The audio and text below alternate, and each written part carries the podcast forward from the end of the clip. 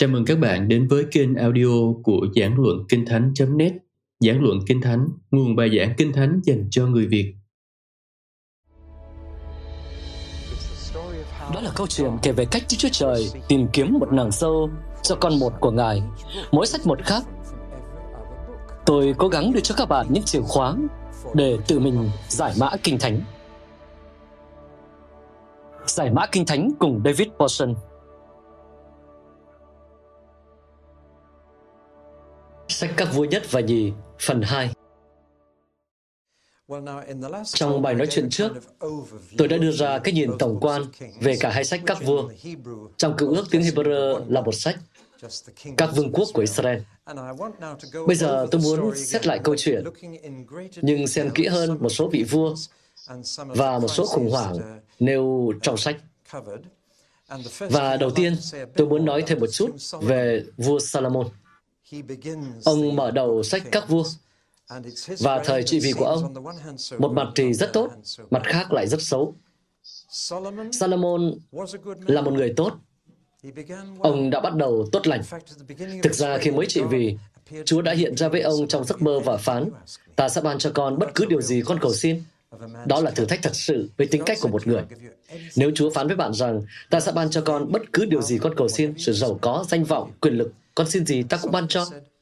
Salomon nói, con xin sự khôn ngoan, vì con thiếu kinh nghiệm làm vua. Và để làm một vị vua tốt, con cần phải làm một vị vua khôn ngoan, mà con không có. Chúa phán, vì con xin sự khôn ngoan, nên ta sẽ ban cho con những thứ con không xin. Ta sẽ ban cho con sự giàu có, danh vọng và quyền lực.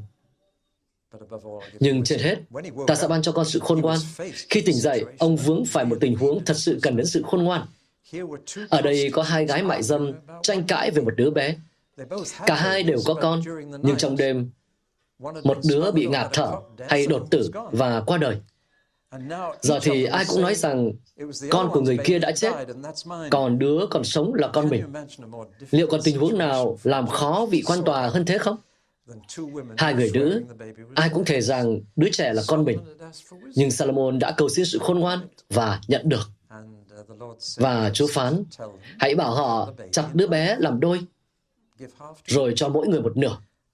Ngay sau khi Salomon nói như vậy, người mẹ thật đã nói, hãy trao nó cho chị ấy. Người không phải là mẹ nói rằng, được, hãy chặt nó ra. Vì như vậy, cô ta có thể giết con của người kia. Và vụ việc được giải quyết rất đơn giản nhỉ? Để tôi đưa ra một minh họa thời hiện đại, vì lời khôn ngoan dành sẵn cho tất cả những ai có được thanh linh. Một cặp đôi trẻ đến gặp tôi trong một buổi nhóm tại Easton, London và nói, Ông Watson, nếu ông không giúp chúng tôi thì chúng tôi sẽ phải ly dị mất. Tôi nói, ồ, tôi chỉ còn ở đây được 5 phút nữa thôi, xong tôi lại phải đi. Anh chị đã kết hôn được bao lâu rồi? Ba tháng. Anh chị định ly hôn sau ba tháng ư? Anh chị gặp nhau thế nào? Hóa ra là người ta bảo cô vợ đến thăm tù nhân và họ đưa cô đến trại giam để thăm những tù nhân nam. Như vậy là đâm đầu vào rắc rối rồi. Dù sao thì cô cũng gặp cậu thanh niên rất thô lỗ này. Đưa cậu ấy đến với Chúa và cậu được cải đạo hoàn toàn. Cô dạy cậu ấy kinh thánh, môn đồ hóa cho cậu và sau vài năm cậu được ra tù. Và cậu nói, anh không gia đình, không nhà cửa, không biết phải đi đâu. Cô này thì sắp ba chục tuổi, độc thân, sống trong căn hộ riêng, cũng chưa có gia đình. Cậu nói, em biết là anh rất mến em, thực ra anh đã phải lòng em mất rồi. Còn cô ấy thì nói, em cũng thích anh. Và họ đi thẳng ra khỏi trường cửa trại giam và kết hôn, chuyển vào căn hộ đó, để rồi phát hiện ra rằng họ hoàn toàn không hợp nhau một chút nào. Hai người mà lấy nhau chỉ vì người kia là tin Chúa thì dở rồi, bạn biết đó. Anh chồng chưa bao giờ dùng dao dĩa, chỉ ăn bốc mà thôi. Tối cởi quần áo đi ngủ thì đứng đâu cởi đó. Sáng ra lại nhảy vào bộ đồ và kéo lên. Còn cô vợ thì lớn lên với hoa đẹp, rèm đăng ten và mọi thứ phải để trong ngăn kéo, bạn biết đó. Và trong mọi khía cạnh, họ không hợp nhau một chút nào. Sau 3 tháng họ nói rằng chúng tôi đã phạm sai lầm lớn nhất trong cuộc đời. Ông giúp chúng tôi được không? 5 phút Tôi chỉ có 5 phút và tôi nói, Chúa ơi, xin ban cho con một lời khôn ngoan. Và Ngài đã ban cho tôi một lời. Và tôi nói, hãy nghe cho kỹ đây. Anh chị phải làm thế này. Anh chị phải thực hiện kiểu tuần nọ tuần kia. Tuần đầu, cả hai người phải thực hiện mọi thứ theo cách của anh. Còn chị, tôi chỉ vào cô vợ. Chị phải ném quần áo xuống sàn nhà và học cách ăn bốc. Nhưng tuần sau, cả hai phải thực hiện mọi cách theo cách của chị, còn anh phải học cách cho quần áo vào ngăn kéo và ăn bằng dao dĩa. Tôi nói anh chị phải thực hiện kiểu tuần nọ tuần kia. Cô vợ nói cái này kỳ nhỉ, chắc là đến từ Chúa rồi. Và họ nói, còn gì nữa không ạ? À? Tôi bảo, tôi không còn gì để nói nữa, và họ đi về. Từ đó tôi không hề thấy họ nữa. Nhưng 6 tháng sau, tôi nhận được một bức thư rất hay. Gửi ông David, chúng tôi chưa từng bao giờ biết rằng cuộc sống hôn nhân có thể trở nên tuyệt vời đến thế. Chúng tôi vô cùng hạnh phúc. Vấn đề là họ không kể xem họ còn làm theo điều tôi bảo không. Bạn thấy đó, giờ đây tôi đã có câu trả lời. Tôi có thể viết một cuốn sách có tên là Tuần Đọ Tuần Kia. Nhưng tôi bảo này, tôi chưa hề nói lời đó với bất cứ ai khác. Vì Chúa ban lời khôn ngoan đó cho họ, cho chính họ. Như Gia Cơ nói, anh em thiếu khôn ngoan chăng? Nếu vậy hãy xin và đừng nghi ngờ thì anh em sẽ nhận được. Salomon đã xin điều đó. Ông đã nhận được và giải quyết được sự việc. Một con người thật khôn ngoan. Ông cũng muốn chia sẻ sự khôn ngoan của mình với những người khác, nên ông đã tập hợp 3.000 câu châm ngôn và 1.005 bài ca theo sách các vua. Nhưng Chúa chỉ xuất bản 6 bài thôi. Tôi đặt ra một giả thiết cho điều này. Vì ông có 700 bà vợ và 300 cung phi và Chúa không chịu xuất bản 999 bài ca của ông. Tôi đổ rằng ông viết cho mỗi bà một bài, và người duy nhất mà bạn được đọc là về người nữ trong sách Nhã ca. Có đúng không? Salomon già cả đáng thương. Liệu bạn gọi ông là người khôn ngoan chăng? Khi ông có tới 700 bà mẹ vợ. Bạn biết đó, thực ra Salomon giống nhiều người trong chúng ta. Ông có nhiều sự khôn ngoan cho mọi người khác, nhưng chẳng có chút khôn ngoan nào cho chính mình. Đó là bi kịch. Ông đã viết ba sách, châm ngôn, à nhã ca trước chứ nhật. Khi ông còn trẻ, yêu đương say đắm đến nỗi quên hết cả Chúa, và Chúa không hề được nhắc đến trong sách nhã ca. Lúc đó, ông đã có 60 bà vợ, đang trên đà thăng tiến. Nhưng ông đã gặp đúng người. Rồi sau đó ông viết châm ngôn. Ông viết những điều đó ở độ tuổi trung niên. Các con à, hãy đề phòng bọn đàn bà nhé. Đến tuổi trung niên thì bạn mới nhận ra được như vậy đúng không? Tôi có một cô bé tuổi tin hỏi mẹ mình là hồi mẹ bằng tuổi con mẹ đã làm gì để bây giờ mẹ phải lo lắng về con đến thế?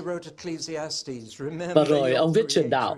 Hãy tưởng nhớ đấng tạo hóa của con trong tuổi thanh xuân trước khi mắt mờ chân chạm răng rụng gần hết.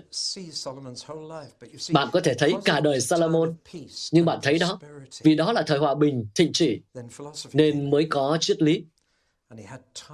Và ông có thời gian để phát triển niềm yêu thích âm nhạc, nông nghiệp và kiến trúc của mình.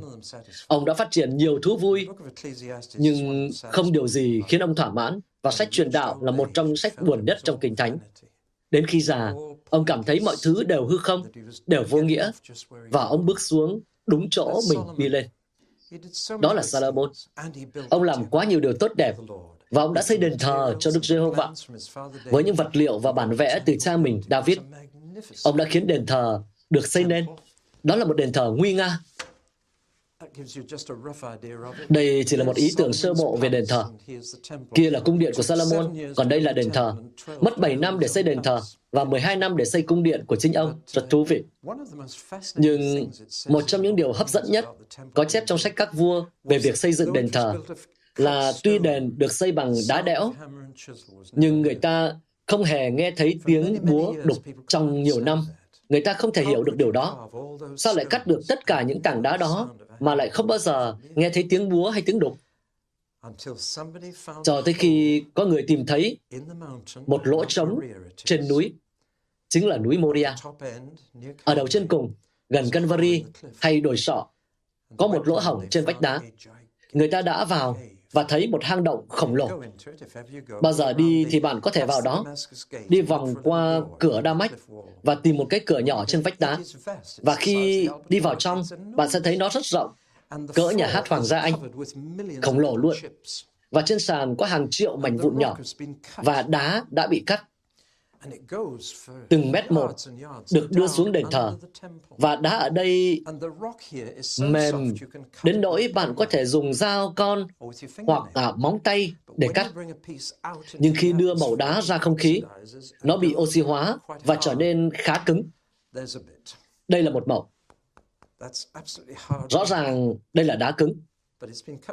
Nhưng nó được cắt bằng dao con Nó mềm đến nỗi bạn chỉ cần cắt thế này, rồi nó oxy hóa, cứng ra và trắng lên. Đá trắng tinh khiết rất đẹp. Nói cách khác, toàn bộ đá đều từ dưới lên.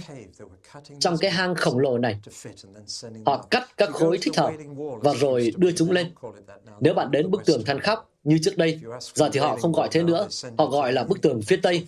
Giờ mà bạn hỏi bức tường than khóc thì họ sẽ đưa bạn đến văn phòng thuế thu nhập luôn.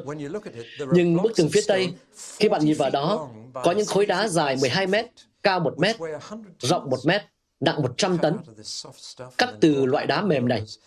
Họ đưa nó ra bằng con lăn và đặt vào chỗ. Salomon đã xây đền thờ như vậy đó. Đó là một câu chuyện rất hấp dẫn. Nhưng điều đáng buồn là Salomon có điểm yếu. Chúng ta biết nó là gì. Ông có quá nhiều vợ. Ông đã cưới con gái của Pharaoh. Vì bà là một người Ai Cập, nên tất nhiên bà không thể sống tại thành thánh. Nên thực ra, ông đã xây cho bà một cung điện ở ngay phía bắc của đền thờ, ngoài tường thành. Và năm ngoái, người ta đã phát hiện ra nó. Nếu bạn xem chương trình truyền hình mới đây, thì họ đã tìm thấy một cung điện có kiến trúc Ai Cập, có lá sen xung quanh các cột trụ, công trình Ai Cập duy nhất trên toàn bộ đất Israel đã được phát hiện ra. Và nó nằm ngay ở phía bắc của cổng Damascus. Nó ở bên dưới tu viện. Và họ đã phát hiện ra cung điện mà Salomon xây cho con gái Pharaoh. Thật thú vị vì có rất nhiều điều xác thực kinh thánh khi người ta đào bới dưới bụi đất và đống đổ nát của Trung Đông. Như vậy, Salomon đã để lại đền thờ nguy nga đó. Và Kinh Thánh chép rằng sau 480 năm ra khỏi Ai Cập, ông đã khánh thành đền thờ. Và nếu bạn muốn đọc một lời cầu nguyện đầy cảm hứng nhất, thì đó là lời cầu nguyện của Salomon tại lễ cung hiến đền thờ. Đền thờ được khánh thành trong tháng thứ bảy, lễ lều tạm, và vinh quang của Đức giê va ngự xuống như đã ngự xuống trên đền tạm lều tạm trước đó. Đó là một câu chuyện thú vị. Nhưng rồi, nhiều người vợ của ông đã mang những thần ngoại giáo vào chính cung điện đó, trong thành mà Chúa đã đặt danh Ngài. Toàn bộ những điều này đã tác động sâu sắc trên tất cả dân sự. Hơn nữa, để xây cái này, ông thực sự đã bắt người ta làm việc và đánh thuế rất nặng. Tất nhiên, điều này khiến cho phương Bắc càng oán thán hơn vì họ phải trả thuế má để xây một thứ ở phương Nam. Và khi đọc câu chuyện, bạn có thể thấy rằng Salomon đã thực sự đặt nền móng cho thảm họa. Nhưng Chúa phán với ông, vì con xây đền thờ này cho ta, nên trong thời trị vì của con trai con, nó mới mất vương quốc. Thật thú vị. Nhưng trên thực tế, sự việc đã xảy ra đúng như vậy. Và tất nhiên, tình trạng bất ổn dưới thời trị vì của con trai ông đã khiến vương quốc bị chia cắt. Bây giờ tôi muốn lựa một hoặc hai điều trong phần còn lại của các vua để nói kỹ hơn. Tôi nói cái này chỉ vì sở thích. Vì tác giả đang dùng những biên niên sử hay ghi chép khác nhau, một từ phương Bắc và một từ phương Nam, nên việc tường thuật từng vua có chút khác nhau. Khi tác giả viết về vua Israel, ông bắt đầu với ngày mà họ bắt đầu trị vì, tên kinh đô nơi họ trị vì, thời gian trị vì của họ, rồi đến câu đánh giá Vua đã làm điều ác trong mắt Đức giê va Rồi chúng ta có tên vua cha. Sau đó, ông nêu nguồn hoặc tài liệu tham khảo của những thông tin ông đưa ra. Ông lấy chúng từ đâu? Ghi chép nào? Sau đó, ông kết thúc với sự băng hà và nhắc đến người con kế vị, trừ khi có ai chiếm ngôi. Và trong mọi trường hợp, các vua phương Bắc được mô tả theo cách đó và được so sánh với vị vua đầu tiên của phương Bắc, Jeroboam. Jeroboam là người này. Ông ta không phải là một vị vua tốt lắm. Nên Kinh Thánh thường chép rằng vua làm điều ác dưới mắt Đức Giê-hô-va hệt như Jeroboam. Nhưng tại phương Nam, vì sử dụng những ghi chép khác nên có chút khác biệt. Ngày mà họ bắt đầu trị vì, nhưng sau đó là độ tuổi mà họ bắt đầu trị vì. Và một số người làm vua từ nhỏ. Thời gian trị vì cũng giống. Rồi ông nêu tên mẹ của vua chứ không phải nêu tên vua cha. Tôi không biết tại sao, đừng hỏi tôi. Nhưng đã có một sự thay đổi thú vị. Ngày nay bạn là người Do Thái, nếu có mẹ là người Do Thái. Trong khi ở thời Kinh Thánh, bạn là người Do Thái, nếu có cha là người Do Thái. Có điều gì đó đang xảy ra ở đây. Rồi có câu đánh giá xem họ tốt hay xấu. Ở phương Bắc, tất cả các vua đều xấu. Ở phương Nam, một số vua tốt, một số vua xấu. Rồi ông nêu nguồn tham khảo, sự băng hà, và ông luôn nhắc đến việc chôn cất các vua phương Nam không giống như phương Bắc. Ông nhắc đến mộ phần của họ, rồi đến con trai hay người kế vị. Nhưng những vua này đều ác so với David. Những vua này đều ác so với Jeroboam. Và những vua tốt ở đây tốt vì họ khác biệt. Cái này chỉ để bạn có thể hiểu được. Bây giờ thì hãy nhìn vào số vua tốt và số vua xấu. Không đơn giản chỉ là tốt. Một số vua rất tốt. Đã tốt thì rất tốt. Và một số vua tốt. Một số vua xấu. Và một số vua rất xấu. Đã xấu thì rất xấu. Và có một nữ vương. Chúa đã lập giao ước với David rằng nếu họ còn giữ luật lệ của Ngài, thì luôn có một con trai ngồi trên ngai của ông không phải một con gái. Israel không bao giờ được định để có nữ vương. Nhưng chúng ta sẽ thấy rằng họ có một người. Tôi đã viết bằng các màu khác nhau để cho các bạn thấy được những gì đang diễn ra. Hãy xét lên phương Bắc và bạn sẽ thấy ngay rằng hầu hết các vua đều rất xấu. Chỉ có số ít vua xấu ít thôi, nhưng không vua nào tốt cả. Và tất nhiên là không có vua nào rất tốt. Thú vị ở chỗ, tuy phương Bắc có 20 vua và phương Nam cũng có 20 vua, nhưng phương Nam tồn tại thêm 140 năm nữa. Vì các vua tốt trị vì được lâu hơn, bạn thấy không? Đại để là có số vua giống nhau, nhưng tất cả đều là vua xấu. Nên hãy xem họ bị truất ngôi nhanh như thế nào. Một số vua chỉ tại vị có vài tháng rồi bị giết. Đó là một câu chuyện thật sự đáng buồn. Một trong những vua tệ nhất tất nhiên là một người có tên là Jehu. Nhưng có một vua khá xấu là Ahab. Và ông ta đi kết hôn với một công chúa ngoại quốc, một người Phoenici từ Tyre. Và tên tiếng Phoenici của bà ta là Hoa Anh Thảo. Đáng tiếc là trong tiếng Hebrew, nó có nghĩa là rác rưởi. Tên bà ta là Jezebel. Như vậy là ông ta cưới công chúa Hoa Anh Thảo, nhưng mà trong tiếng Hebrew là công chúa rác rưởi. nhưng đó là Jezabel. Bà ta rất khủng khiếp và bạn cần biết về bà ta. Vì thậm chí tại một trong bảy bức thư gửi cho bảy hội thánh tại Asia trong sách Khải Huyền, có một Jezabel đi phá hoại hội thánh và linh Jezabel vẫn còn. Chỉ một ngón út của Jezabel có thể điều khiển được Ahab. Và Ahab thấy một vườn nho. Ông ta đã có một cơ ngơi to đẹp rồi, nhưng lại thấy một vườn nho, nho nhỏ xinh xinh, do một người tên là Naboth sở hữu. Một ngày nọ, Ahab nói với vợ mình rằng, em biết đấy, vườn nho ấy nhỏ xinh biết bao, ước gì chúng ta có được nó. Và bà ta nói, tại sao không? Ồ, ông ta nói nó là của Naboth. Bà ta nói, chúng ta sẽ sớm xử lý được việc đó thôi bà ta sai người giết Naboth. Vậy là Ahab có khu vườn nhỏ sau nhà. Jezabel là thế đó. Chính trong ngày ấy mà vị tiên tri vĩ đại đầu tiên, Eli, được sai đến để giải quyết tình hình. Nếu có cơ hội thì bạn phải trèo lên núi Cạt Mên. Nó dài khoảng 19 cây số, nhô ra biển. Nhưng tại đầu phía đông, đầu bên trong đất liền, có một phần lõm rất lớn trên đỉnh núi, hay ngay dưới đỉnh, một khán đài tự nhiên nơi 30.000 người có thể tụ họp để chứng kiến một sự việc. Và chúng ta biết rằng đó hẳn là nơi mà Eli đã thách thức các tiên tri của ba anh là thần mà Jezabel đã đưa vào cung điện. Vì ở đó có một con suối không bao giờ cạn, ngay cả trong cơn hạn hán. Tuy không có mưa trong ba năm rưỡi, nhưng con suối đó vẫn chảy. Anh bạn của tôi, Leonard, qua đời vào một ngày Giáng sinh từ vài năm trước, ở tuổi 90 hay 99 nhỉ? Nhưng dù sao, thì trong nhiều năm, anh cũng làm cảnh sát thời lãnh thổ Palestine ủy trị dưới quyền của Anh Quốc, và anh có sở thích khảo cổ học nghiệp dư. Anh đến khán đài này và dành ba ngày khuỵu gối và lần tìm xuôi ngược để xem có dấu tích gì về bàn thờ của Eli hay không. Bạn có nhớ câu chuyện đó không? Khi Eli xây một bàn thờ và thách thức các tiên tri của ba anh dựng bàn thờ của họ ở cạnh đó, rồi nói, giờ thì các ngươi hãy gọi lửa đến đi. Đó là một thách thức rất thông minh, vì giờ đây chúng ta biết rằng các bàn thờ của ba anh có một đường hầm ở phía dưới, và người thầy tế lễ sẽ trèo qua, tay cầm một hộp diêm, và khi dân sự kêu cầu ba anh, lửa bùng lên. Nên Eli nói, Bây giờ, hãy dựng một bàn thờ ở ngoài đây, giữa thanh thiên bạch nhật này xem sao. Bạn thấy không? Ý tôi là điều này rất thông minh đấy chứ. Và ông nói, chúng ta sẽ xem các ngươi dựng nó lên rồi gọi lửa như các ngươi thường làm. Eli là một người rất dũng cảm.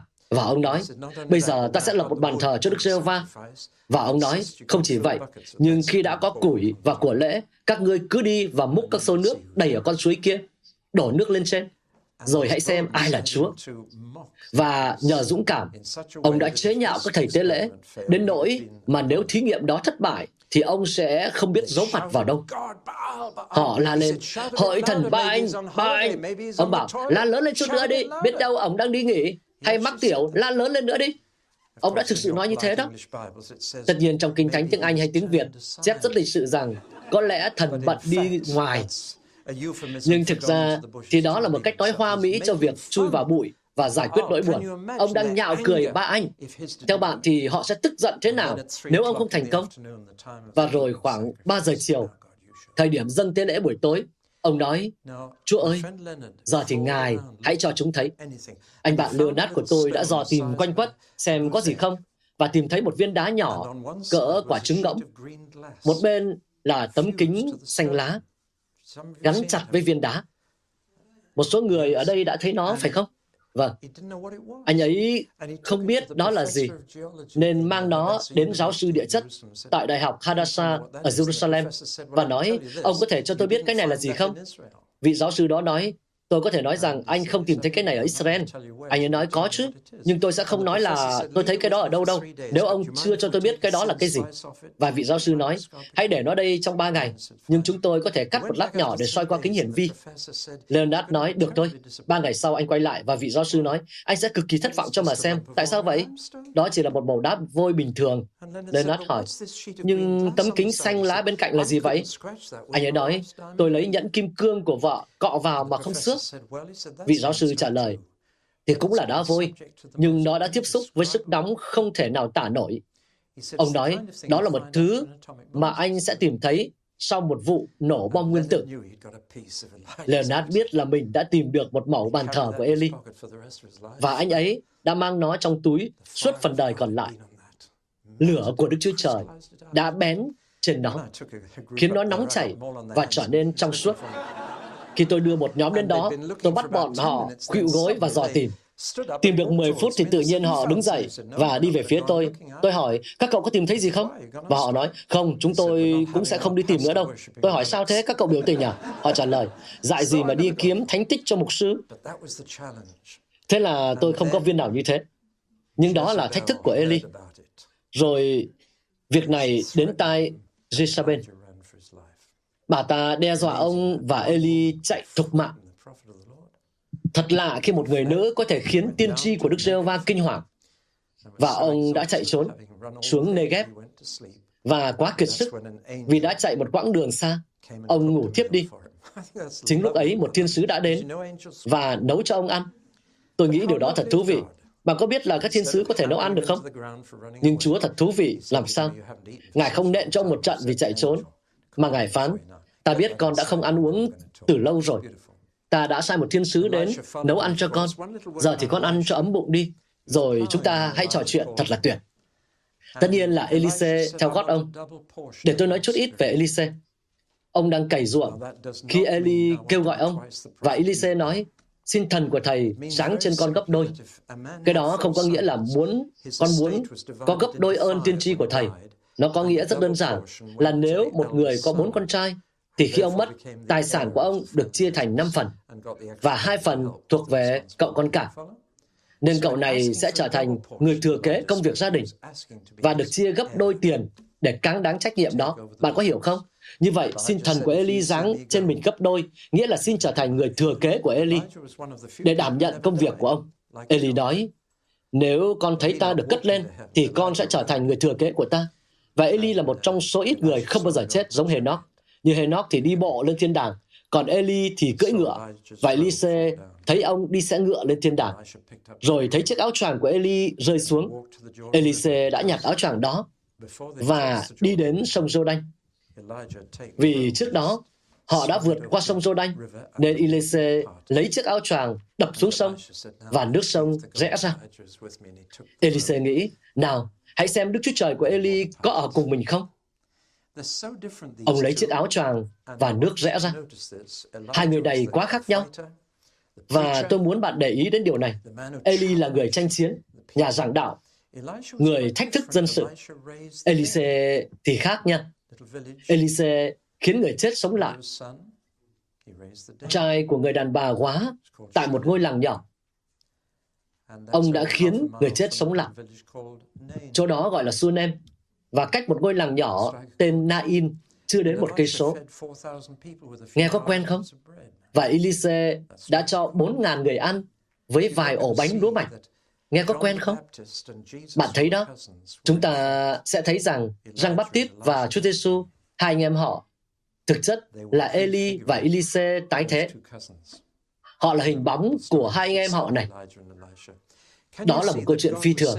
Các bạn nên nghiên cứu Eli và Elise.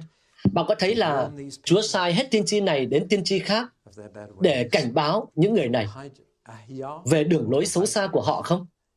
Từ Ahijah hay Ahijah, Jehu, Eliahu, hay với các bạn là Eli, Miche, Elise, Jonah. Jonah xuất hiện trong sách các vua. Người ta nghĩ rằng Jonah là một thần thoại. Thế thì tại sao ông lại có trong sách các vua?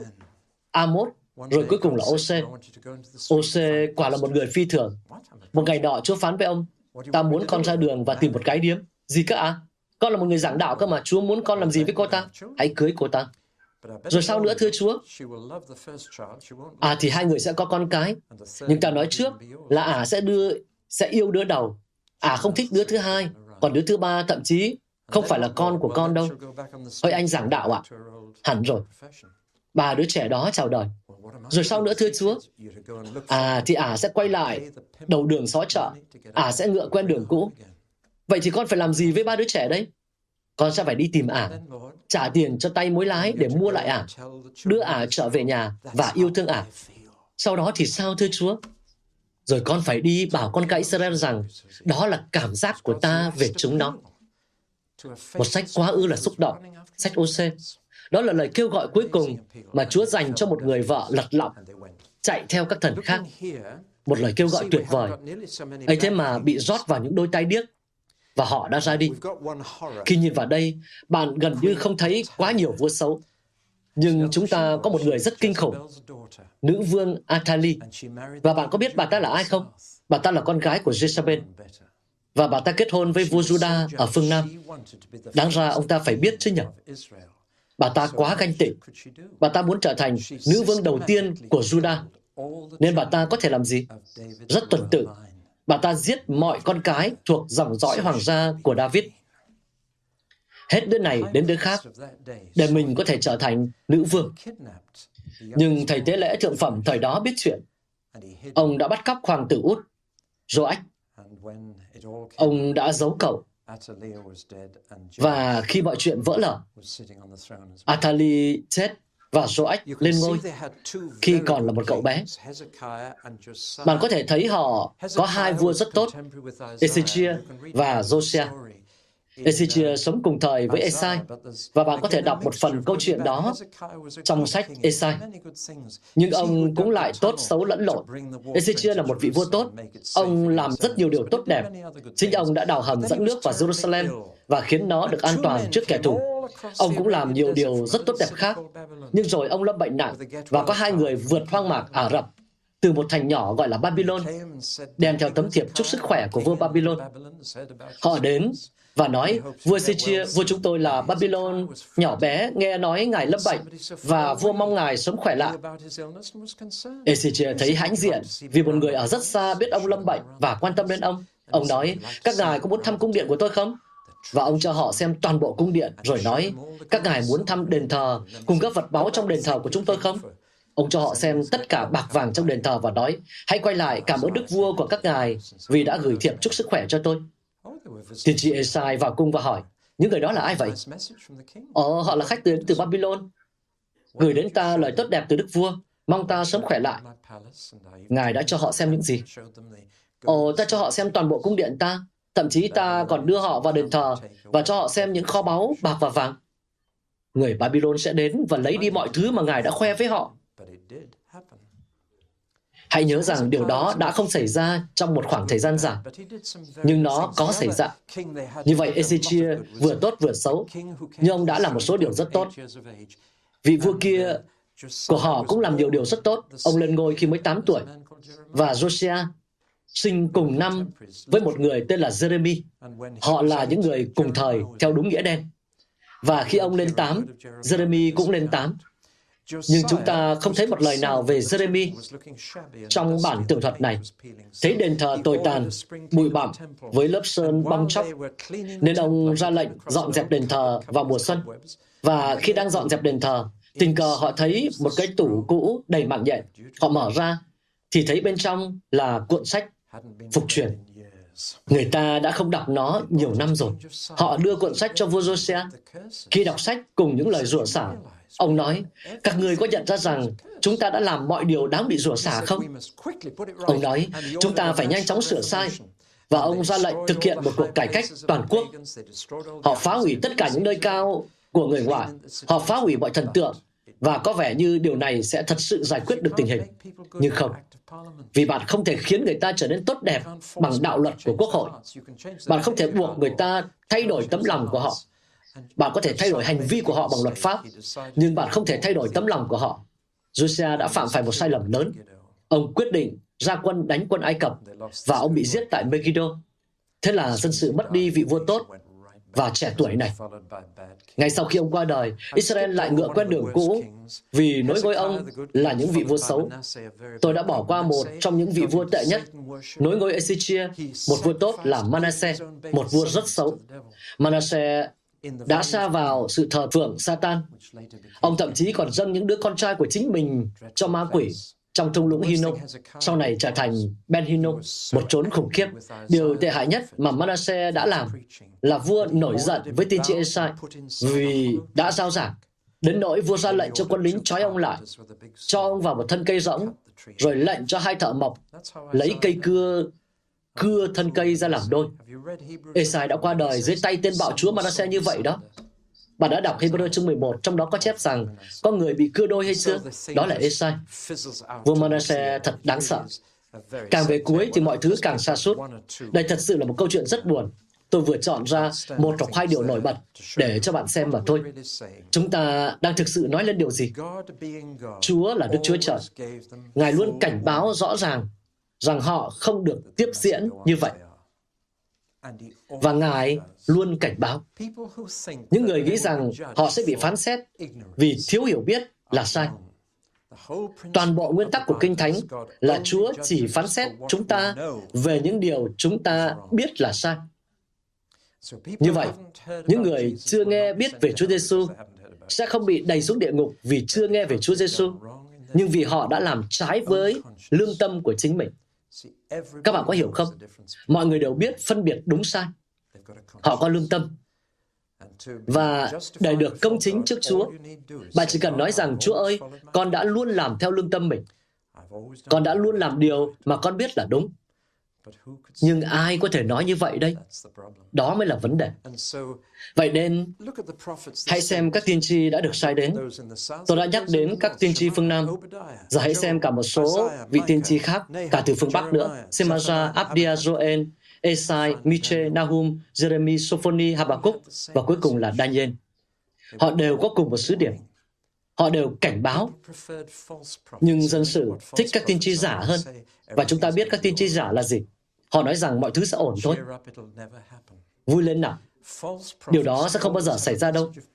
Các tiên tri giả luôn giao sứ điệp hòa bình, bình an, bình an, mà không bình an chi hết. Chúng chữa vết thương dân ta cách sơ sài. Jeremy nói vậy. Các tiên tri giả không nghe từ nơi Chúa. Họ nói với dân sự những điều dân sự muốn nghe. Đó vẫn là cám dỗ mà ngày nay mọi nhà giảng đạo phải đối mặt. Đừng khiến dân sự phiền lòng. Đừng làm họ khó chịu. Hãy an ủi họ, nói điều họ muốn nghe. Và các tiên tri giả làm như thế.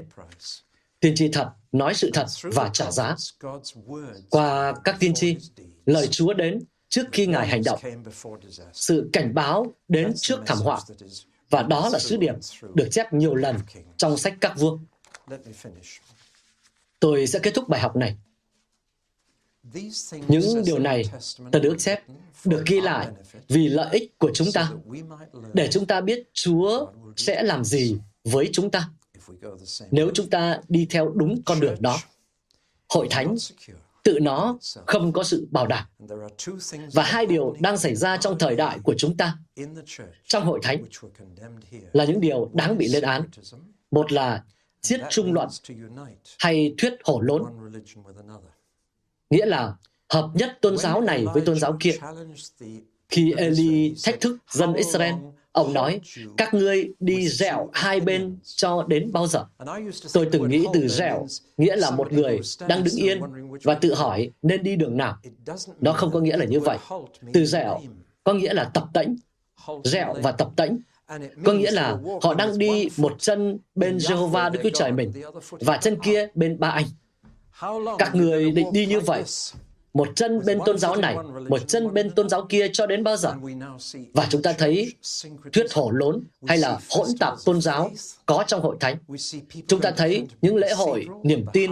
Chúng ta thấy người ta đi nhà thờ chính tòa Canterbury, người theo Baha'i, Hindu và Hồi giáo đến đó để cầu nguyện cho cây cối.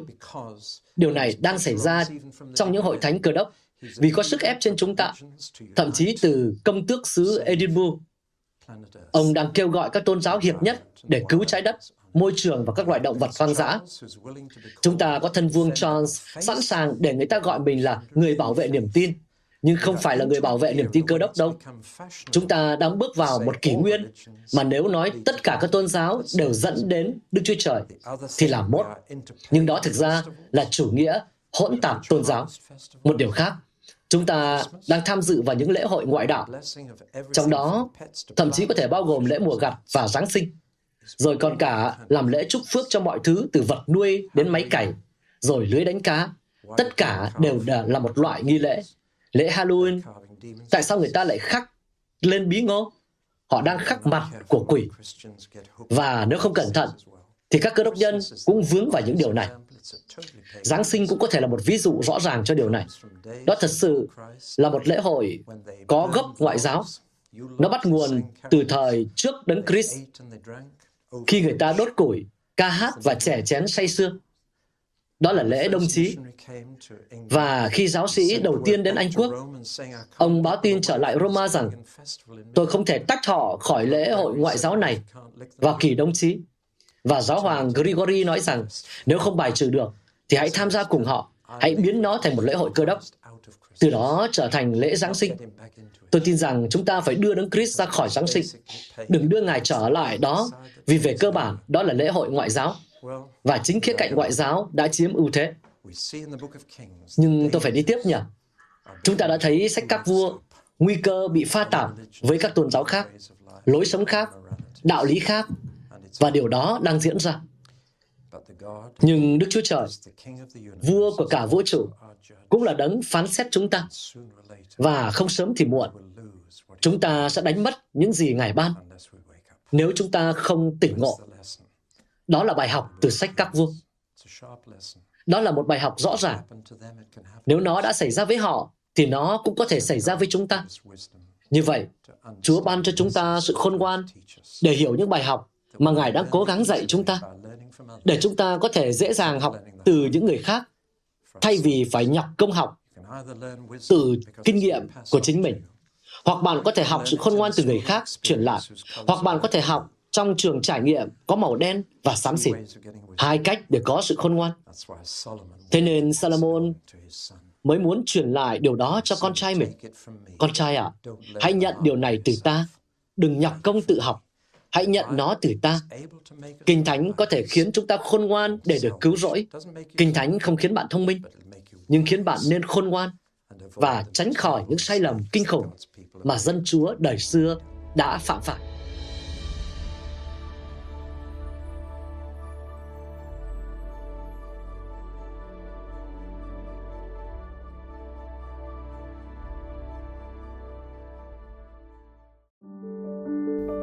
Các bạn vừa nghe xong bài giảng được phát trên kênh audio của giảng luận Kinh Thánh. Kênh nhằm cung cấp cho các tín hữu và tôi tớ Chúa người Việt những bài giảng chọn lọc của các diễn giả kinh điển trong những thời đại khác nhau. Để biết thêm thông tin về chúng tôi, xin vui lòng truy cập trang web giảng luận kinh thánh.net. Xin chào và hẹn gặp lại các bạn trong những bài giảng tiếp theo.